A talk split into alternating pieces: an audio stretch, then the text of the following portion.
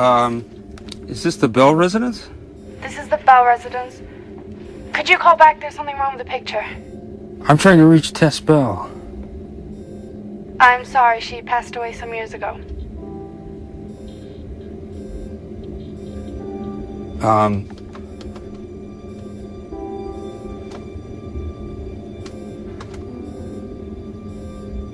um, are you sh- sure? Yeah, I think so. I'm her daughter. Can I help you? Eve? Yeah? Hi, hi, Eve. How old, how old are you now? I'm 15. Do I know you? Sweetheart, uh, how did mommy die, sweetheart? 8월 9일 수요일 FM 영화 음악 시작하겠습니다.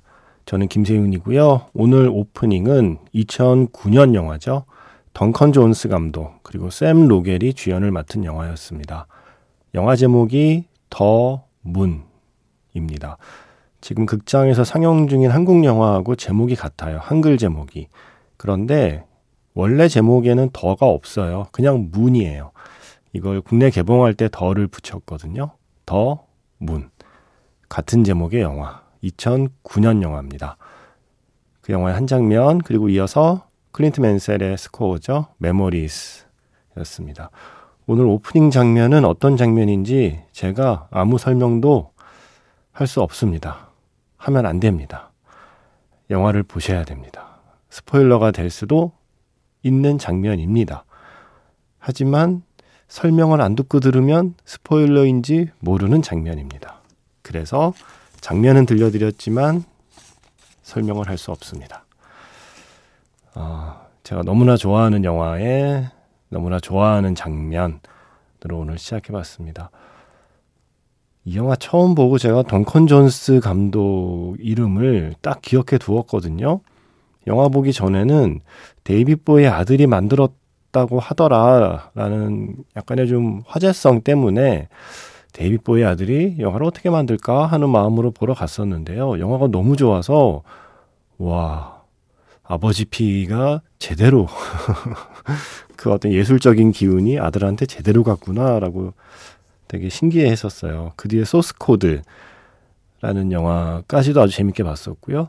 그런데 그 뒤로 워크래프트를 시작으로 해서 조금 주춤하고 있죠. 하지만 이 더 문이라는 이 덩컨 존스 감독의 데뷔작을 떠올려 보면 범상치 않은 실력을 갖고 있는 감독이면 틀림없어 보여요. 이 영화에서의 샘 록웰의 연기도 정말 훌륭하고요. 음, 더 문에 그 클립들이 사이트에 올라와 있거든요. 동영상 사이트에. 이제 특히 외국의 팬들이 한국에서는 이 영화를 그렇게 많이 사람들이 보진 않았었으니까요. 그런데 외국의 그 사람들이 달아놓은 댓글들을 보면 전부 다 입을 모아서 가장 저평가된 걸작이다. 샘 로겔의 연기 역시 가장 저평가된 최고의 연기다라는 그 찬사들을 한 목소리로 하고 있습니다. 영화 더 문. 텅 빈 달에 혼자서 예, 혼자서 그 어떤 임무를 계속 수행하고 있는 주인공의 이야기예요. 여기까지. 왜냐하면 하나하나 새로운 사실이 밝혀질 때마다 또 하나하나 새로운 비밀이 드러나는 이야기거든요. 음, 뭐 그렇다고 해서 아주 무슨 뭐 스릴러라거나 액션이라거나 뭐 호러라거나 그쪽 장르를 상상하실 필요는 없고요. 이 영화는 조금은 쓸쓸하기도 하고 또 슬프기도 하고 또 애틋하기도 한 감정이 살아있는 이야기가 매혹적인 작품입니다. 더 문. 정말 저예산으로 돈 많이 안 들이고 SF를 찍었는데 결국 영화는 이야기구나. 그리고 캐릭터구나. 연기구나. 연출이구나. 하는 걸 다시 한번 깨닫게 돼요. 컴퓨터 그래픽이 아니구나. SF의 어떤 핵심은 저는 바로 이 영화 더 문이 그 확실한 증거라고 생각합니다. 아직 못 보셨으면 이거 꼭 찾아서 보세요. 더 문.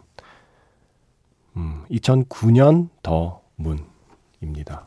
극장에 걸려 있는 그 영화 제목을 보다가 이 영화가 생각이 나더라고요. 숟가락 얹어보고 싶었습니다. 더 문이란 영화가 개봉했을 때 얼른 2009년 더 문을 언급을 해봐야겠다라고 생각했습니다. 어, 문자번호 샵 8000번이고요. 짧은 건 50원, 긴 건 100원의 추가 정보 이용료가 붙습니다. 스마트 라디오 미니, 미니 어플은 무료이고요. MBC 홈페이지 들어오셔서 라디오에 FM 영화 음악 페이지에 글을 남기시거나 아니면 카카오톡 채널 FM 영화 음악으로 사연과 신청곡 남겨주시면 됩니다. 수많은 버전이 있지만 그래도 저는 아직까지 이 버전인 것 같아요. 클레어의 Fly Me to the Moon, 신세기 에반게리온의 노래였습니다. 이제 뭔가 달을 배경으로 한 영화에 이 노래 나오는 건 하나의 클리셰가 된 것 같아요. 워낙 많이들 노래를 썼기 때문에 지금 개봉한 더 문에도 이 노래가 쓰이더라고요. 네, 오랜만에 들었습니다. 클레어의 Fly Me to the Moon. 저번에 신지 아나운서, 신지의 영화음악 신지 아나운서께서 출연하셨을 때 신청곡으로 이 노래를 가져오시기도 하셨었죠. 음, 에반게리온하고 공각기동대가 1990년대 세상에 나왔잖아요. 그게 이후에 정말 수많은 사람들에게 영향을 끼쳤고, 뭐, 제임스 카메론 감독은 말할 것도 없고요. 어, 하나의 좀 세대라고 부를 수 있을 것 같아요. 시대. 에반게리온과 공각기동대의 시대가 있었고, 에반게리온과 공각기동대에 열광했던 또 세대가 있었던 게 아닌가라는 생각을 해요. 어, 공각기동대의 음악은 카와이 켄지죠. 저 이분 만난 적 있어요. 전에 카와이 켄지가 한국에 왔을 때 조성우 음악 감독과 대담을 했어요. 그걸 제가 대담 진행을 했어요. 그래서 일본의 영화 음악가와 한국의 영화 음악가가 만나서 어, 서로의 음악에 대한 이야기도 하고 아시아에서 아시아인은 어떤 음악을 해야 될 것인가에 대한 조금 폭넓은 대화도 나누고 재밌었습니다. 그 노랗게 염색한 머리를 조금 길게 기른 머리를 이렇게 좀 휘날리면서 나타났던 가와이 겐지하고 음 머리숱이 좀 적으신 조성우 음악 감독님의 그 데뷔된 헤어스타일도 재밌었던 기억이 나요. 어떤 얘기를 했는지가 기억이 안 나네요, 제가. 그때 막 정신없이 질문하고 또 받아줬고 하느라고 제가 쓴 기사를 어디 가서 찾아보죠? 그 잡지가 이제 없어져 갖고 홈페이지 같은 것도 없어서 예전 제가 썼던 기사들을 집에 몇 권 있긴 한데 아이고, 네. 찾아볼 방법이 저도 없네요. 갑자기 그 생각이 났네요. 마침 가와이 겐지의 음악을 신청해 주신 분이 있어서 그렇습니다. 이분이 이 곡을 좀 오래전에 신청하셨는데 제가 틀어야지 틀어야지 하다가 앞에 신세계 에반게리온 음악 튼 김에 예, 생각이 났습니다. 이렇게 글을 쓰셨어요. 가끔 몰래 듣다가 처음 글을 올려 보아요. 작년부터 FM 영화 음악에 헤어질 결심 모든 비하인드. 아, 이거 박찬욱 감독님 출연했던 그 인터뷰 그게 유튜브에 동영상으로 올라가 있잖아요. 그거를 또 열심히 보셨나 봐요. 예. 그러면서 아 이분 MBC에 일하시는 분이에요? 어디 일하지? 임종선 씨? MBC에 일하면서 그 영상을 100번은 넘게 들은 것 같대요. 와. 헤어질 결심 박찬욱 감독님 다 좋아하셨구나. 아, 저도 덕분에 조회수가 많아서 저도 덕분에 좀 덕을 봤습니다. 예, 순전히 박찬욱 감독님 덕분에 제가 숟가락을 얹었죠. 그러시면서 신청하신 곡이 가와이 겐지의 메자메노 하코부네. 그래서 이게 뭔가 했더니 메자메 방주라는 이건 뭐라고 해야 될까요? 영화는 아니고 영상물이 있었나 봐요. 2005년에 아이맥스에 상영하기 위해서 만든 오시이 마모루 감독이 만든 그 어떤 영상물이래요. 이게 영문 제목은 Open Your Mind였고요. 그 영상물의 사운드 트랙이 아예 발매가 된 거죠. 음악은 역시 공각기동대의 오시이 마모루 감독과 함께 늘 음악 작업을 했던 가와이 겐지가 맡았는데 어, 음악이 엄청나게 멋있습니다. 이게 음, 라이브 공연 영상도 제가 봤는데 와 너무 멋있더라고요. 그래서 임종선 씨의 신청곡 준비했습니다. 영화는 아니지만 영상물이고요. Open Your Mind라고 하는 영문 제목을 갖고 있는 그 작품의 사운드 트랙에서 백금이라는 곡 듣겠습니다. 멋있죠? Open Your Mind라고 하는 2005년 작품 오시이 마모루가 연출한 그 작품에서 백금이라는 곡이었습니다. 카와이 겐지의 음악이었고요.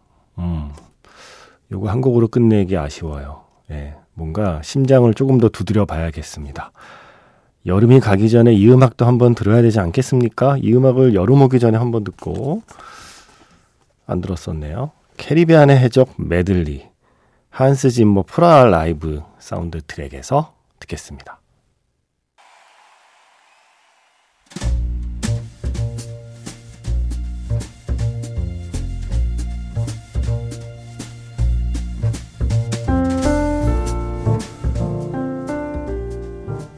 다시 꺼내보는 그 장면, 영화 자판기.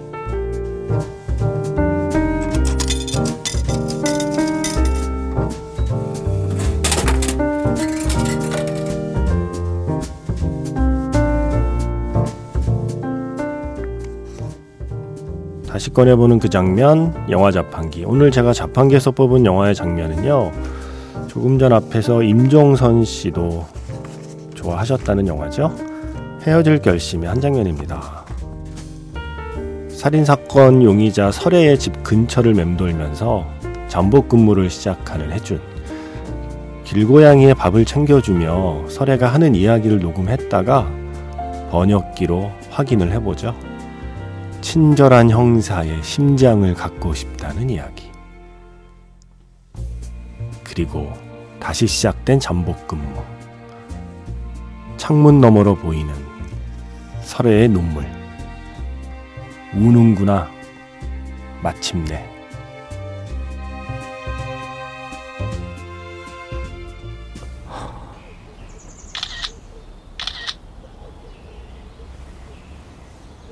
Good morning.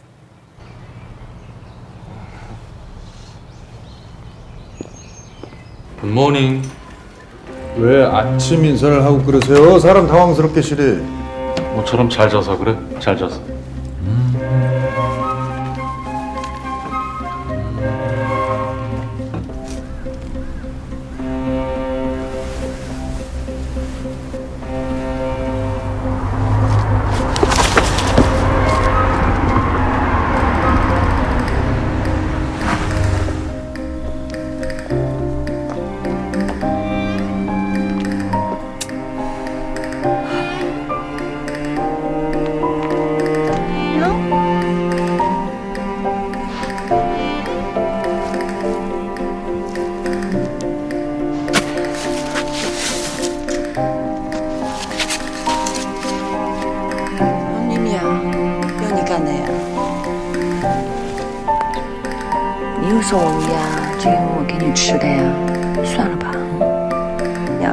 想送我什么礼物不可，那个刑警，去把他信拿来给我，我有点想要。 또 까마귀야? 내가 너한테 밥 준다고? 그럼 됐어. 나에게 선물이 꼭 하고 싶다면 그 친절한 형사의 심장을 가져다 주세요. 난 좀 갖고 싶네. 저녁은 또 아이스크림. 후배는 안 됩니다. 다시 꺼내보는 그 장면, 영화 자판기. 오늘 영화는 친절한 형사의 심장을 갖고 싶다는 설애. 그리고 울고 있는 설애를 보며 우는구나 마침내 라고 이야기하는 형사 혜준의 장면이었습니다. 이어서 들려드린 스코어는요, 영화 사운드 트랙에서 우는구나 라는 제목의 스코어였습니다. 얼마 전에도 헤어질 결심 한번 음, 들려드렸었는데 음, 오늘 헤어질 결심을 고른 이유는 그리고 이 장면을 고른 이유는 다른 건 아니고요. 8월 8일 이제 막 지나간 8월 8일이 세계 고양이의 날이었습니다. 입추이기도 하면서 세계 고양이의 날이었는데 제가 세계 고양이의 날 그래 영화 속의 고양이 뭐가 있었지 떠올리는데 갑자기 이 장면이 떠올랐어요.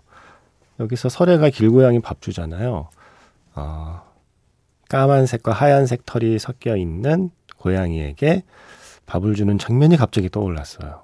뭐 스즈메 문단속도 있고 최근작 중에서는 뭐 장화시는 고양이도 있고 고양이가 중요한 역할을 하는 장면이 그렇게 많은데 예 문득 제가 아마 길고양이 밥을 또 주다 보니 남의 일 같지 않아서 예 물론 제가 밥 주는 고양이가 저한테 무슨 까마귀 물어다 주고 이런 짓은 하지 않습니다. 예 걔는 늘 받기만 합니다. 철저하게 저는 기부 그 친구는 테이크하는 관계라서 예, 영화 속에서와 같은 어떤 보은의 풍경이 저의 앞에는 펼쳐지지 않고 너무 다행이죠. 저 그런 거 물어다 주면 무서워서 저는 죽은 새 보면 무서울 것 같거든요. 작은 새는 묻어줄 수 있는데 큰 새는 무서워서 그런 거 안 가져오기를 정말 천만 다행인. 그래서 이 장면이 떠올랐나? 8월 8일 세계 고양이의 날을 늦게나마 축하하며 지금 방송 듣는 분들 중에 집에 고양이가 있다면 얘들아 축하한다옹 음, 축하했다옹 예, 이제 지나갔으니까요 그래서 모든 고양이의 건강과 안녕과 행복을 기원하며 저는 왜 이 장면을 골랐을까요? 헤어질 결심에 우는구나 라는 스코어와 함께 서래가 고양이 밥 주던 장면을 골라봤습니다. 자, 마이 블루베리 나이츠에서 듣겠습니다. 캣 파워의 The Greatest.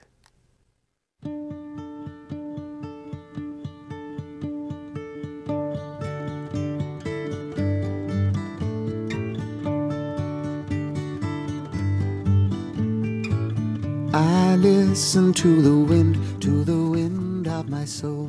마이 블루베리 나이츠에서 캣 파워의 The Greatest. 그리고 베이비티스라는 영화에서 The Lost Song, 더 캣 엠파이어의 노래였고요. 지금 흐르는 곡은 캣 스티븐스의 The Wind, 영화 올모스트 페이머스에서 들려드리고 있습니다. 지금까지 FM 영화 음악 저는 김세윤이었습니다.